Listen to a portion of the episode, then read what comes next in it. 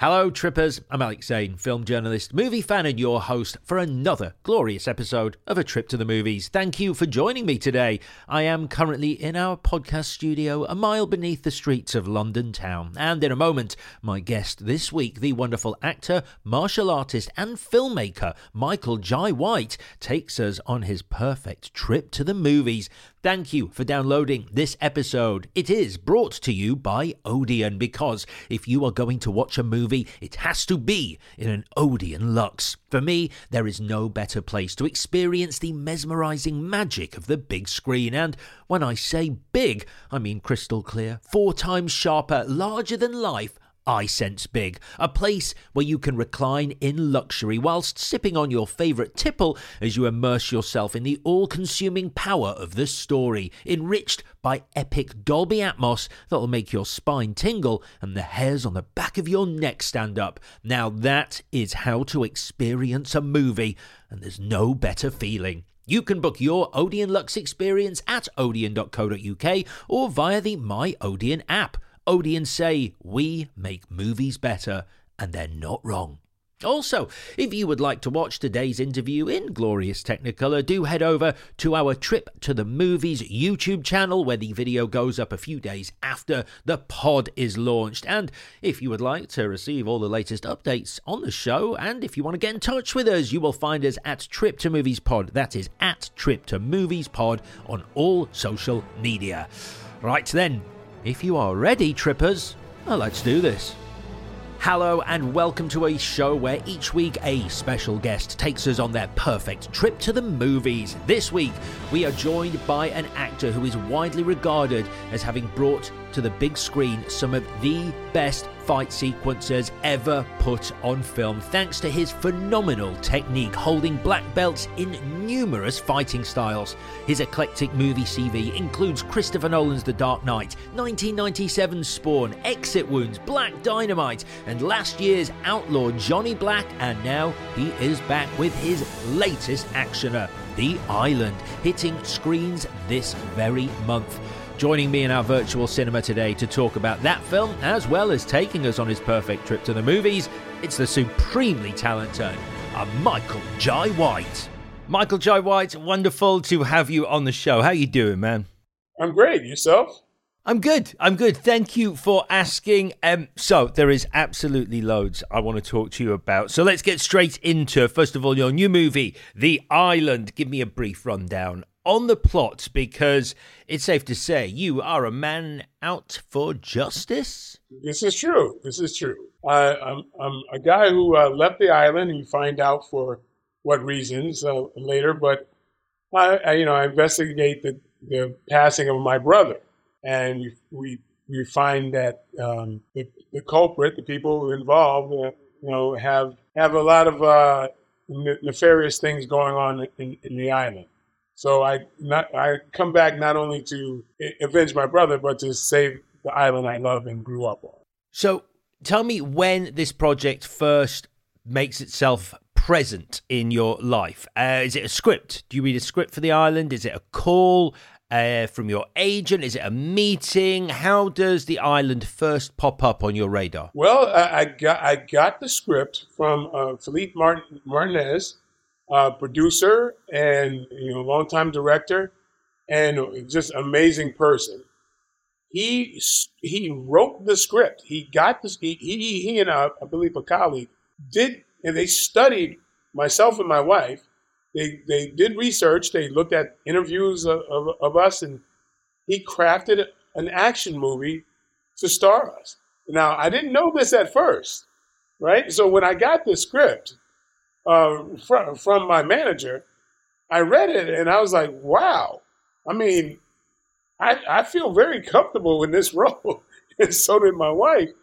And and we're we're like, wow, yeah, we, we're we're all for this. This you know, and so I'm kind of like thinking, who else would they have gone to with it? This is so specific. And so um, you know, only after when we, we met Philippe, he let us know the genesis of, of the script, and we were so flattered. It's it's it, I got to tell you, it's amazingly flattering.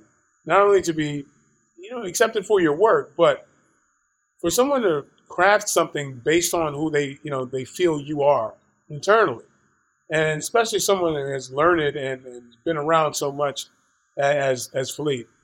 Uh, so I mean, again, that, that we were over the moon to to, to do this and um, and to, to work in Nevis. So that that's the genesis of, the of the script, and uh, I, I don't know if that'll ever happen again. That's awesome. And yes, uh, the island, it's St. Kitts and Nevis, isn't it? They look like a spectacular location for you to kick some ass. Uh, because one of the things that this role taps into is your incredible skill as a martial artist. Now, before we start talking about your particular skill set, I am interested to know is the stunt team that you use when you choreograph these fights is that like a traveling troupe of stunt people that you work with on every film or is it done on a movie by movie basis with a new team for each film? It's absolutely movie by movie. Just just as the acting is done movie by movie. I would not want to fight the same way if i'm playing a different character so one character will fight one way another character will fight another way it should be as unique as the character itself and in this one, basically, you know, I traveled with, with my wife. We were the only one traveling there. So there's a there's a team there. Ron Balicki was the uh, the uh, the fight coordinator, and um, we we would collaborate, of course, because I have, we got a lot of years of actual martial arts training, and and I do a lot of. Uh, I mean, I, I, love realism. You know, in the same way that you you like to be realistic in your acting I like to be realistic in the fight scenes as well. So since I'm very versed in that, it's it's always a collaborative effort to fuse together the you know the extraordinary, but make it feel like it's rooted in truth. Yeah, and then and, and that realism uh, clearly comes from years of training, which you have done. Uh, so, in, the most basic level, let's just establish what martial arts are you a black belt in? Well, boy, there's a, there's several. I've, I've got some in uh, Shotokan, Soo Taekwondo, Goju, uh, um, Kyokushin, uh, Kobudo. Uh, these are different different uh, arts, and, I, and I've done Wushu Kung Fu as well. I, I have yet to do that on screen yet, and I'm looking forward to uh, being able to, to you know show the Wushu that I've done for years. Uh, but each martial art has its contribution, you know? Um, and so I look at that like I kind of apply that in life too. So, you know, when I would get a black belt in one thing, I like to put a white belt on in another thing. So it keeps the, the, the learning going.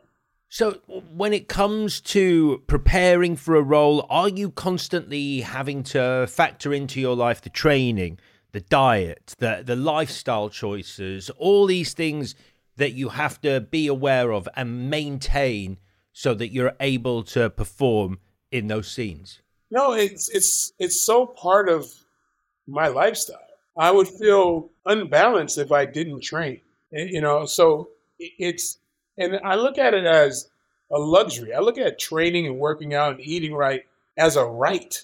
You know, it's it's not a task. It's it's I, I don't know. It, it's lovely. It's it's it's in it. You know, it's it's such a gift to, to be able to do that and, feel good. And I don't know. It's, it's I, I, I oh, three days without working out it makes me feel unusual. So, in terms of your ability, there was a story that I think it was about a year, maybe two years ago, came out. Uh, people were talking about an experience at Legends MMA Training Center in Los Angeles, and it was uh, the conversation seemed to all be be about your perfect technique and how this perfect technique meant that you arrived there and were asked to show off your ability, and you kicked a punch bag so perfectly that the chain holding the bag actually snapped. Can you confirm if that is true? Yeah, yeah, it, it's true. I, I believe uh, Joe Rogan um, spoke about that quite a bit.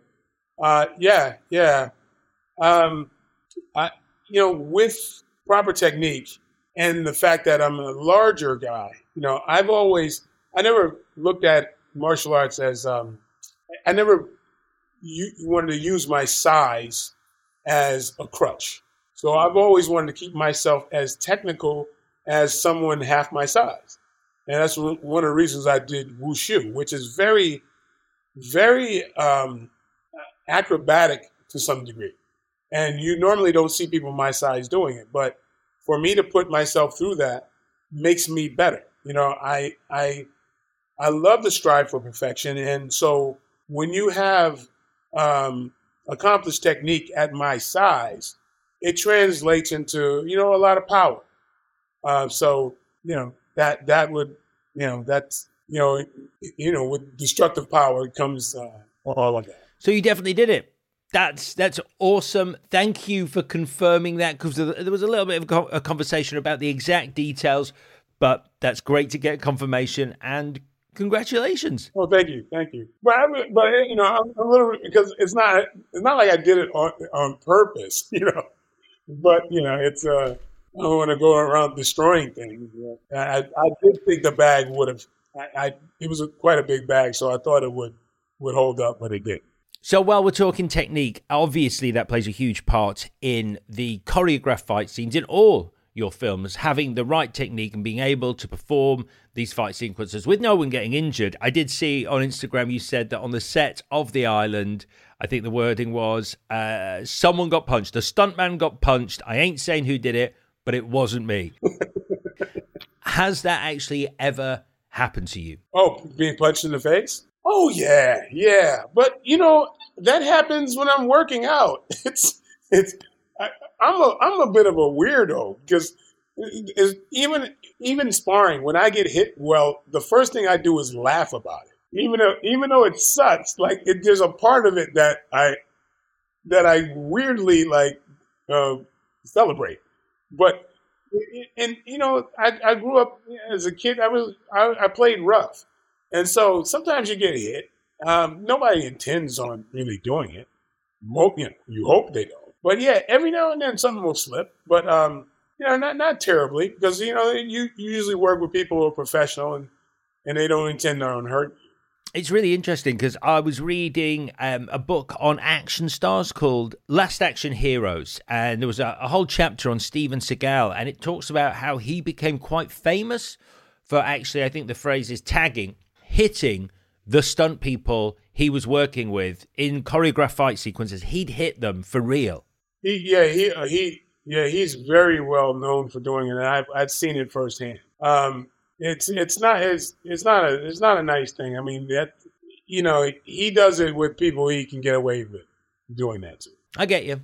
Yes, yeah, I get you. Uh, so to go back to the beginning of your journey, which is what I want to do now, tell me what sparked the interest in martial arts in your life in the first place? Where did it begin for you? Well, I, to be honest with you, it had to be insecurity. I tell you, uh, growing up in, in Bridgeport and in, in, um, in, Brooklyn, I was a very insecure kid. I mean, I, I was, you know, I had the, the the heart of a of a an artist, but I grew up in a very rough area, and what you tend to do is build armor. And so my armor was the martial arts. I and when I close my eyes to dream or you know daydream, I I I become this monolith, you know, and I trained and I wanted to be able to, you know, create that that you know armor for my you know my heart and you know because a lot of things affected me more than like say my brother who grew up in the same household.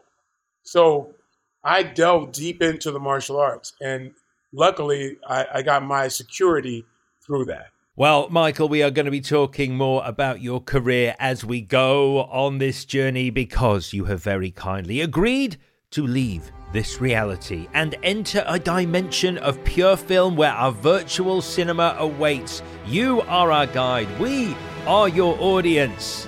Let's go on a trip to the movies. So we push open the doors to our temple of film and find ourselves in the foyer. There's an excited buzz, as there always is in a cinema foyer, the hum of anticipation. It's your perfect cinema trip, Michael. Who have you picked, living or dead, to go with you? I'm picking my wife, Gillian White. Absolutely. That is my best friend, and i I have the best time with her than any person on the planet. I think I saw a quote from you saying that Gillian has made you the best version of you. Oh yeah, that's that's true. I had to become the best version of me to justify being with her, or, or you know, it wouldn't make sense. So, in terms of actually working together on films, uh, was that just a natural evolution? Was it a case of, you know, we get on so well, we work in the same profession, why don't we start making movies together? Was there ever a conversation about should we or shouldn't we do this? No, it's, it's just very natural. Uh, it's like if you you make each other the best versions of themselves. And so, I mean, we naturally did everything together and she trained with me in martial arts. Uh, that wasn't a plan. We just enjoy, she enjoyed it. She's an athlete, uh, you know, and so she enjoyed training with me. We never had a plan for her to do movies. So these things just naturally happen. And as it, as it is, it's hilarious now that like I was just on a set a couple of days ago on something that, uh, that I'm, I've just been hired for. I'm an actor in the piece. And it's almost like people are wondering, like, well, where's Gillian? I'm like, well, she's she's not in this cast, but it's like people expect to see the two of us. It's, it's a weird thing, but it's a lovely thing. But in in in my the TV show that um, I'm one of the leads in, uh, Kingdom Business, it was it was the the producers who asked to to have Gillian join the cast as my love interest. So it's nothing. It's nothing of that we're. It's just happening happening naturally. This movie again happened naturally. It's not. You know, I know folks would think that we were behind it, but it's just not the case. Right then, Michael, it's you and your wife, Gillian, going to the cinema. So there's a clock on the wall in the foyer. It reads a specific time. What time of day are we going to the cinema? We're going at one o'clock because our, our daughters at, our, da- our daughters are in school. There's we don't really like crowds. The popcorn is fresh. there's almost nobody in the theater, so you know. And if there's nobody in the theater, we could talk about it. we could, you know, so so yeah, it's it's like a, a, a massive theater, you know, sometimes to ourselves.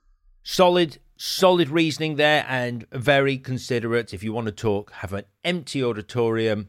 I'm happy with that. I like it, Michael. 1 p.m. It's when we're going. All right. You booked the tickets for this trip, Michael. Thank you very much. Where in the auditorium are we going to be sitting? Well, if I book the ticket, that'll be like the first time ever. so, you know, that's in a dream sequence, I guess. But she usually books them because she, she's good at that type of stuff. But we always try, try to get the middle middle. Um, there's a, a, theater we go to. We get you know these luxury chairs that recline and all that kind of stuff. And so you know, you try to get dead center. So they are the most popular seat choices on the show. Middle of the middle, the seats where, according to numerous guests, the perfect cinema sound can be found. Okay, the final thing we need before we begin our journey towards the auditorium is oh, the air in the foyer is full of wonderful smells. All manner of snacks and foodstuffs are available at the various counters. What are you choosing to eat? It's going to be popcorn. That, that's a, that's a safe one. And it's a fun one. You know, um, she she teases me for my technique because I I have a this technique of I just I you know just shovel it in my mouth like that. But uh, and, and then if you know, you know, I strategically try to crunch like around the you know in the silent portions of it. But yeah, it's it's it's popcorn every time. Okay, so in the UK we have two uh, options for popcorn. Uh, well, three. So you can have sweet or salted or a mixture of the two. Those are the only options in the UK. I believe that's different in the US. What are you having on your popcorn? Oh, it's it's salty. It's it's salty, and you know if she's making it, it's going to have a lot of butter in it. Okay, we have got everything we need. It is time to leave the foyer, and we push open the doors into the corridor that leads down towards the auditorium. Now, the corridor is looking pretty bare at the moment, so what I'm going to do is put up some posters that depict your most important movie memories, Michael. And the first poster I'm putting up depicts your fondest movie memory. I think my fondest movie movie memory might be uh, like when when I saw Grand Canyon for the first time. I saw Grand Canyon and I, I learned that movies could be like real life. And uh, I thought, wow, who made this movie? Because it was so truthful. I felt like it, it you know, it was this ensemble thing that just made me kind of want to do movies. So I don't think I've seen uh, this movie. Grand Canyon is a gap on my movie CV. So tell me a little bit about this movie and why it is your fondest movie memory. What you loved about it. Well, it's hard to say what the movie is because it was it was one of these movies where like you you it's very realistic. There's there's a uh, there's uh, Kevin um, Kevin Kline, um, uh, Alfre Woodard, uh, uh, Steve Martin. There were such a, a an array of actors who had all these different lives that kind of came in, in intertwined with each other. Uh, and it just was like this slice of life reality.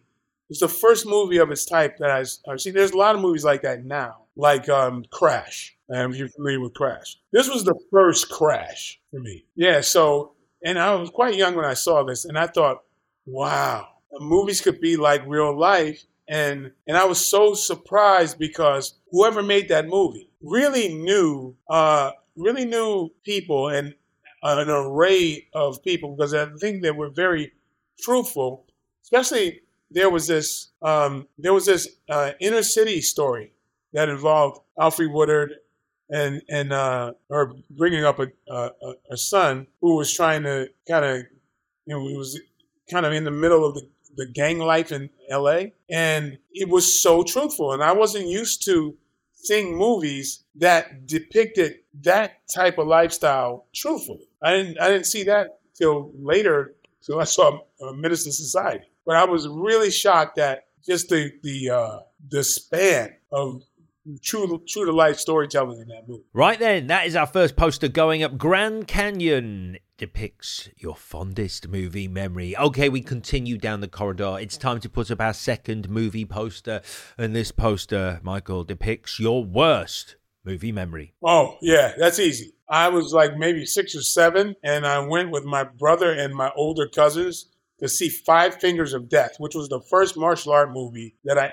ever saw. I was way too darn young, and they were and they were ripping out people's eyeballs. Well, you know, in the movie, and it was horrific to me. And not only did I have to watch people getting their eyeballs poked out, and the guy would hold, you know, and then the you know this guy with you know was ah, and he's still getting beaten up with with no no eyeballs. I'm like, this is horrible. But I had to see it two two more times because at this time when we were young, you'd see the movies over and over. And, you know, we had to you know, watch that like two or three times. And so it's, a, it's amazing that I would be in the martial arts. That didn't run me away from it. But yeah, that was that was horrific. And, uh, you know, I, I got even with my brother later on. So that's okay. And what was your revenge? There's too many things to, to choose. So this movie, Five Fingers of Death, I think I'm right in saying uh, this came out in the US. This predates Enter the Dragon, and and this really was the movie that started the kung fu craze in America in the 70s. I believe it was the first martial art movie released it released in America. There was a guy named Lo Lieh. Uh, it and it it was weird because it used um, it was uh, the theme from Ironsides, a TV show that, that starred Raymond Burr. And the theme, they used that theme in the movie when he gets the five fingers of death. He basically does the, he basically gets the, the iron fist. He plunges his hands into hot coals and, and he gets this glow. His, his hands radiate. And then the theme from Ironside starts to play. I gotta watch this movie again. I mean, this movie, it's got to have been, I mean, really early 70s. And Quentin Tarantino pays a very literal homage to this movie, Five Fingers of Death, in Kill Bill, doesn't he? Because um, the uh, wee, wee, wee, it's better in the movie. Uh, when a fight starts in Kill Bill, that's from Five Fingers of Death. And of course, the um, the eye gouge in Kill Bill Volume Two. That's it. Yeah, yeah. That that's exactly right. Right then, that is a poster for The Five Fingers of Death going up as your worst movie memory. Next up, we're putting up a poster that depicts the last performance, Michael, that brought you to tears. That would have to be Blue Bayou. That movie, I, you know, that they crafted the ending so well. That was like a slow burn, and it's, it, it, if anybody wants to get a cry out, see that movie. It hit you unexpectedly too. Okay, so this movie, Blue Bayou, this only came out in 2021, so we won't do the ending. We won't do a spoiler, but it's safe to say you love this film. Yes, it's, it's amazing. You know, it's it's, a, it's an amazing movie. And and were you in the cinema when you cried? Were you were you in public? Do you do you mind crying in public? For the record, I cry in the cinema all the time. uh, no, I'm not happy to cry in public. I, I that the last time I did that, I think I was born. Wait, wait, wait, wait, wait. so the last time you cried was when you were born. Yeah, doctor slapped me. A doctor slapped me and held me upside down. I mean, this is a huge vote of confidence for the film Blue Bayou. Uh, they should put that on the poster. It made Michael Jai White cry for the first time since he was born. Well, well we're talking publicly, publicly crying. okay, it's time for our final poster, Michael, and this final poster depicts your unpopular movie opinion. My uh, unpopular movie opinion? Well, yeah, a lot of people get mad at me on this one. They they don't they don't agree with me on this one, but I did not enjoy Usual Suspects. Whoa. Probably because I'm too close to movie making or something. I saw the movie early, right? When, you know, I it wasn't so much of a, a big you gotta go see it type of thing. Well, early in the movie, uh, you know, Gabriel Byrne is sitting there. He's kind of like, uh, you know, early, yeah, like like the first scene in the movie. Someone approaches him, and Gabriel Byrne looks foiled, and he. So there's this mysterious person who is carrying a gun in his right hand, and then moves the gun to his left hand. And then there's a camera move that goes from his right hand to his left hand. Gabriel Byrne registers there's a shot. He's looking from the guy's right hand to his left hand. And I'm going, what the hell? Why are they doing so much to show that this this assailant is left-handed? Or and then why, if you were right-handed, why would you put your gun in your left hand to shoot someone? Why? And so I'm sitting there going, why all the attention to this person shooting a gun with their left hand? And so the next, the moment I see Kevin Spacey with a lame left hand, I'm like, are you kidding me? I'm like, okay, I don't know what this movie is about, but that's the guy that just shot him. I thought it was about I mean, so so I'm I'm sitting here going, what the hell? Okay, if these guys are so suspicious of everything, please ask him about his left hand. Please just just, please just give me Kevin Spacey, just give me give me a scene where he explains something happened to his left hand, so so I can at least put this to bed. So go, okay, they did their work. They, but so the whole movie, I'm like, that guy. Okay, so this is one of the biggest twists in movie history, and you're saying that it was blindingly obvious to you from the very start. I didn't even know that it was supposed to be a who done it. I'm like, why are they showing this guy shooting a gun with the left hand? That's so bizarre because I'm just thinking reality. I'm always thinking reality. So I'm going, who would do that? Boom. What like just think of yourself doing that. Just if you were right-handed, why would you shoot a gun with your left hand? And then all the fanfare of I mean, there's a camera that goes, you that tracks the gun moving from the right hand to the you know, I don't know. Maybe I'm just too close to it, but to me, that was like, come on now.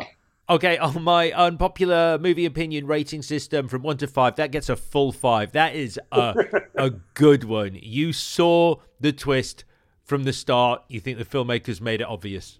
I'm I'm mad at them because they didn't offer a, a at least a suggestion of you know like just just it, just lie and say that you blew your left hand up or something like that's all. You know, I, I know it's you, Kevin Spacey, but just give us a reason that all these guys, nobody would question you. Everybody just believes you. And, you know, I thought everybody knew it's this, this guy, but it's just me, I guess. All right, Michael, we've reached the last set of doors and we push them open and enter the auditorium. Now, before we get to the movie, you have decided to play for us this evening, this afternoon at 1 pm. It's first time to play a few other things on the big screen. And the first thing we're going to play is a trailer for the movie you are most looking forward to seeing at the cinema. Well, well that would be tr- Trouble Man. So tell me about Trouble Man because uh, this has a, a, great cast. Yourself, Orlando Jones, Method Man in it. It's an action comedy. You tell me. Yes, it's an action comedy. Got some drama and romance, everything in it. So you know, I'm, I'm playing a character very, very uh, reminiscent of uh, a Shaft, like a updated Shaft. And you know, uh, we've lost uh, we lost Richard Roundtree this past year, rest in peace. And was lucky to work with him and know him, uh, know him quite well. Uh, but I, you know, I want to do homage to what he what he's done and what he's left us with. And um, yeah, I grew up on movies like this, and there's far too few of them. So I was happy to try to fill this void. And I think this is this is your fourth time directing a movie. This is movie number four. Uh, yeah, I guess it's the technically the fourth time director. I've I've directed some things that I'm not credited for, but but um, yeah, it's a it's four or five. I, am not sure. And you've written it as well. Um, so talk to me uh, about the writing process. When it began. When did you start working on Trouble Man? Well, the script was uh, originally written um, somewhere close to 20. It was a version of it 20 years ago.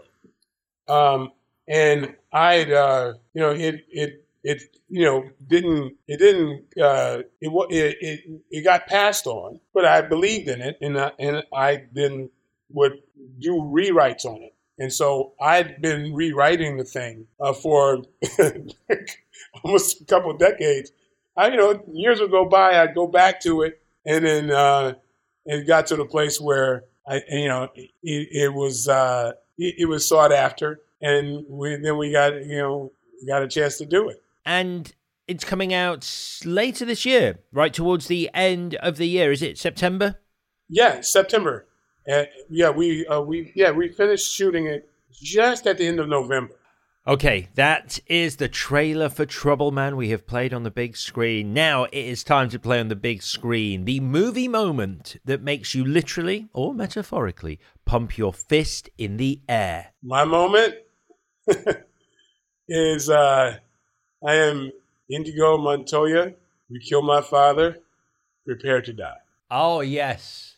And by the time uh, Mandy Patinkin says, you know, when, when the guy says, uh, uh, I, I mean, Christopher Guest says, uh, you know, when Mandy Patinkin gets him to, to promise him anything, you know, and you know, and what does he want?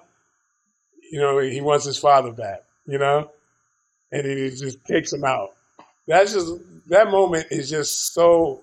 I just love the build to that moment. That's my favorite triumph moment. That's it. You're absolutely right, isn't it? It's the build because it's the rule of three. I think he says three things. I think he says, yeah. offer me money, promise me power too, and then offer me everything yeah. I ask for. And the guy yes. goes, uh, Christopher Guest goes, anything you want. And then it's, I want my father back, you son of a bitch. Yes. So good. yeah, I mean, just ah, I can't. You know, I mean, talk about a build into a crescendo, and that's just and it is humor, everything. That just that that arc is is everything to me. Ah, and he's a great villain as well. Count Rugen, Christopher Guest, who you mentioned, plays him. A really, really good villain. Yeah. I'd love to know because You've worked with one of modern cinema's great villains. He's often mentioned on the show. You're fantastic in The Dark Knight, and you saw firsthand Heath Ledger, the late Heath Ledger, performing as the Joker. What was that like to witness in that room when he gate crashes that meeting? Because it's really the first time where we really get to meet the Joker. Oh, Heath was just amazing to work with, and I mean, he was so playful and, and approachable. And there were times where you, you, you wanted, you know, I was just trying to give him his space, but you know, he wouldn't have any of that. He, he was really just very pleasant, and I, you know, because I, I was shocked just being that is is Christopher Nolan, and then you got like Heath Ledger there. You know, you just kind of go, wow, you know, you got these people on this, you know, really incredible level, but two of the nicest guys you ever want to meet. I'm like, Christopher Nolan is just so kicked back. And, you know, it was just so unexpected. Uh, so that was a wonderful opportunity. It was a really wonderful opportunity. No tension, no stress what, whatsoever on that set that I saw. Do you know, that's amazing to hear because obviously Heath Ledger tragically passed before the film came out. And his his death has almost become kind of mythologized in terms of the role that he was playing and this character, and that he never broke character on set. He he was the Joker, and it was the role that that overcame him. And you're saying that wasn't the case, and, and that wasn't what he was like on set, which is fascinating to hear. Yeah, I I, I really can't stand when people try to connect that. It's more it's it's more about them than the reality of the situation because it's not like he had some darkness that, I mean, that that's a narrative everybody wants to write. He did not pass away on at Dark Knight. He he passed away during the filming of Doctor Parnassus, the uh, honorary uh, the Imaginarium of Doctor Parnassus, a completely different movie, and, and it had nothing to do with the Dark. I mean, like I said, this guy was playful on set. He was doing magic tricks. We we would we would we would uh, trade magic tricks. So we, we, we like to do sleight of hand stuff and everything.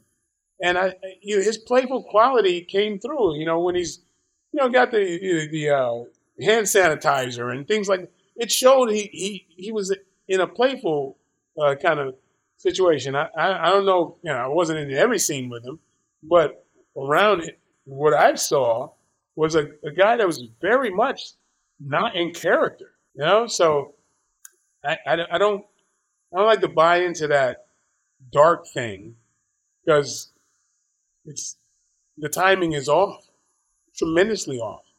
But people really want to connect it with with Dark Knight. Yeah.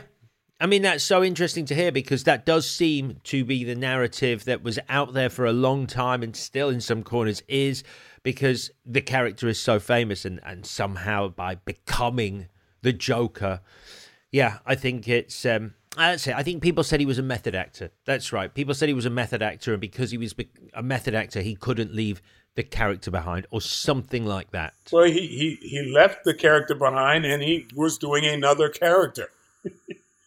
you know, and, and, I mean that was not was not like the Joker. So that's just, you know, just people want to write. They, they want to write what they see in their head Right then, time to play something else on the big screen. And this time we're going to play what you, Michael, consider cinema's most shocking moment. I would have to say the most shocking moment that I've experienced was the end of Friday the 13th. I believe it was the first when Jason jumps out of the water and snatches the woman. Uh, man, everybody in the theater jumped up. So that's I don't know. I don't know if you get more shocking than that. That that freaked out everybody. That's a great one. That's a great one. I think that is one of cinema's greatest ever, if not oh my god, going out on a limb here. The greatest ever jump scare. That is so scary. How old were you when you saw it? I don't know. But they've been doing that jump scare to death, have they not? oh my goodness. It, it, it, yeah, that, that jump scare is like I don't know. That, that just they should. Too bad that that uh, Friday the Thirteenth doesn't have royalties on the jump scare thing. Right then, so cinema's most shocking moment. We are playing the jump scare, possibly one of cinema's greatest ever jump scares, from the end of Friday the 13th, the original Friday the 13th. Next, through the Dolby Atmos speakers, Michael, we are going to play the piece of dialogue or line from a movie that has most affected you? I think of un- Unforgiven. Yeah, I think of Unforgiven when uh, Clint Eastwood says, uh, you know, it's a hell of a thing killing a man. You take away all these has, you know, you know, all he's got and all he'll ever have. I love the fact that he rooted this this genre that he was so much a part of, but he rooted it so deep in reality, you know, uh, for that movie. That was just so cool. And then it's like I don't know. I looked I looked at it a little beyond movies. Is that that leapt from a film to reality to me because that's what is going on uh, when anyone takes a life, you know, uh, and to even think about that. And uh, you know, I do a lot of outreach and um, motivational speaking in in, in um, at risk communities, and that really is something that I kind of touch on. It's it's you know, that that statement has really affected my life and made me look at things a, a certain way. It is quite a moment in the film because it's the moment where there's the young actor who plays the Schofield kid. I forget his name, and he has been bragging throughout the movie about how many men he's killed and how easy it is to do it. And then in that moment, you find out that was all a lie and he's taken a life for the first time. And you can really see the effect it's had on him in that scene. Yeah, that moment, that echoes to today. There's so many youngsters who want to get that badge of honor and you know, want to be badasses and all that type of stuff, not thinking about the, the, the real depth of the whole thing and how it affects their lives. And, um, and I just love that moment because it brings that, that kid into reality as well. He doesn't want to be a gunfighter anymore, you know? And I, you know, I, and I wish this day and age, uh, our young, you know, kind of impressionable kids can can look deeper into what um, that badge of honor, that false badge of honor, might really uh, be. You know, so yeah, that, I think that's a, one of the most powerful uh, lines in in movie history to me. Right, on to our penultimate question before we find out which movie you've picked for us to watch tonight. Michael, it's time to play through the Dolby Atmos speakers. The best use of music in a movie? Got to be Saturday Night Fever. And I was thinking about, I almost said Purple Rain, but Saturday Night Fever is that's. I mean, to, to think that that music was done separately from from the movie. But I didn't know that. I did not know that separately. And all of those hits that the Bee Gees did without seeing the movie, they didn't see the movie. They did not see the movie. So it's a, it's amazing. It, no no songs could fit a movie better they didn't know what the movie was. Yeah, so that can't be topped. Right, Michael, it is now time to reveal to Gillian and myself, who's still here, a bit of a gooseberry, what we are watching at 1 p.m. in the middle of the middle of this auditorium out of all other movies. What have you picked for us to watch, Michael?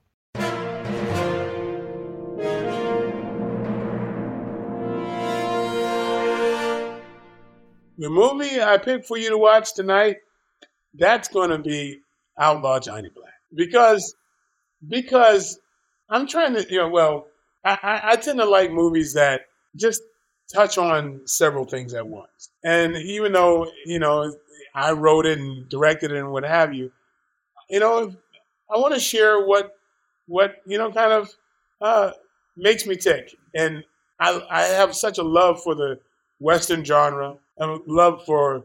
I'm a I'm a child of Monty Python. I'm a child of of uh, great westerns, and you know, like we talked about with Clint Eastwood and Unforgiven and all these things. I think it's a movie that wraps our entire conversation up in one movie. You know, so that would be the movie I would want people to go out and see. And there it is. Outlaw Johnny Black has finished playing on the big screen. The curtains are closing. The guests are milling out, smiling, chatting, and thanking you for taking them on an incredible afternoon at the movies. But before you go anywhere, Michael, it is time for the big question. Time for you to tell us an exclusive, never before heard story about your career, past, present, or future. Okay, this is this is. I get chills thinking about this. It doesn't seem to. One of the most bizarre things that ever happened is in, I believe it was about '93. I was uh, the lead. Um, I was uh, I was considered the lead for a movie uh, called "Build a Fort, Set It on Fire." It was from Propaganda Films. It's the uh, I was considered to play the life of Jean Michel Basquiat to play the lead. What? Yes. And it was the most bizarre thing, one of the most bizarre things I've ever experienced because I I, I read the script. No, well, first I, I got got the audition. Um, I was unknown. I just done theater. I you know I had a theater background, but I you know knew it was about Jean Michel Basquiat. I'm going. There's no way I could play this guy. I'm 235 pounds and muscular. This guy is an artist that was famously on heroin and he was maybe 100 pounds. Uh, so I reacted to the audition thinking, okay, well, I'll clearly be auditioning for something else because there's no way on the planet that I could play this role. But I kept getting callbacks. And when I get callbacks, it would be me in a room full of Lenny Kravitzes, you know, like, and so I'm like, okay, maybe you know, maybe they're thinking about me as the bodyguard for this. I don't know what's going on, but I kept going, getting callbacks, and eventually Johanna Ray, who's one of the top casting directors at that time, she really was rooting for me, and she loaned me a video cassette of uh, Jean-Michel Basquiat, a, a birthday party that a friend of his gave her. So she wanted me to study it for my next uh, callback. And I look at it at home, and sure enough, I mean, the guy's little. He's like, and I'm like, what are they seeing? What's going on? I feel like this is a, a long prank being pulled on me. And so I go for yet another audition. There's only a couple of a, cl- a couple of Lenny, Lenny Kravitzes left, right? And so, and then next thing I know, I'm the guy reading with people other people who are auditioning. And I'm going, do you see me? Like, what's going on? And so, this most bizarre thing, I'm reading with major actors.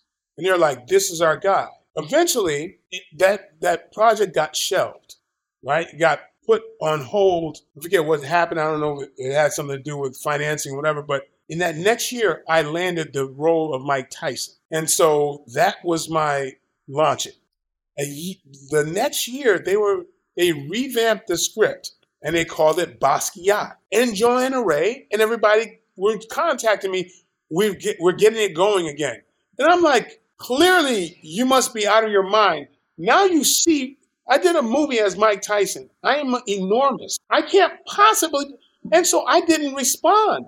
I just was like, I'm not going to make a fool out of myself. You guys, I don't know what you're thinking of. I, I, I to, to, be honest, I felt like I had a good grasp on the character, but I have a good grasp on reality as well. And me walking around shirtless as a heroin addict, I mean, really, that's not, that's not going to make sense. Years later, and here's the, the final. Years later, when I met up with uh, with Johanna Ray when um, during uh, Kill Bill, I asked her, "Okay, Johanna, you, between you and me, years back when you guys were considering me for a Basquiat, what were you thinking? Did you not notice the size I was? She says, Oh, we just figured that you'd lose weight. I'm like, total, they were totally, just, just, they, they had no sense of reality. You know, if I had gotten down to, maybe physically I could have gotten down to 180, but I would have been ripped to shreds. I would have looked like an anatomy. I would, would have like a fitness like professional, and you know, so that's my story. Never told it to anybody to this to this day. Yeah. That is an incredible story. Michael, thank you for sharing that with us. Uh, what a wonderful answer to the big question. And that is it. Your taxi has arrived to ferry you back to reality. But, Michael, before you go, let's recap your perfect trip to the movies. You are going with your wife Gillian at one in the afternoon.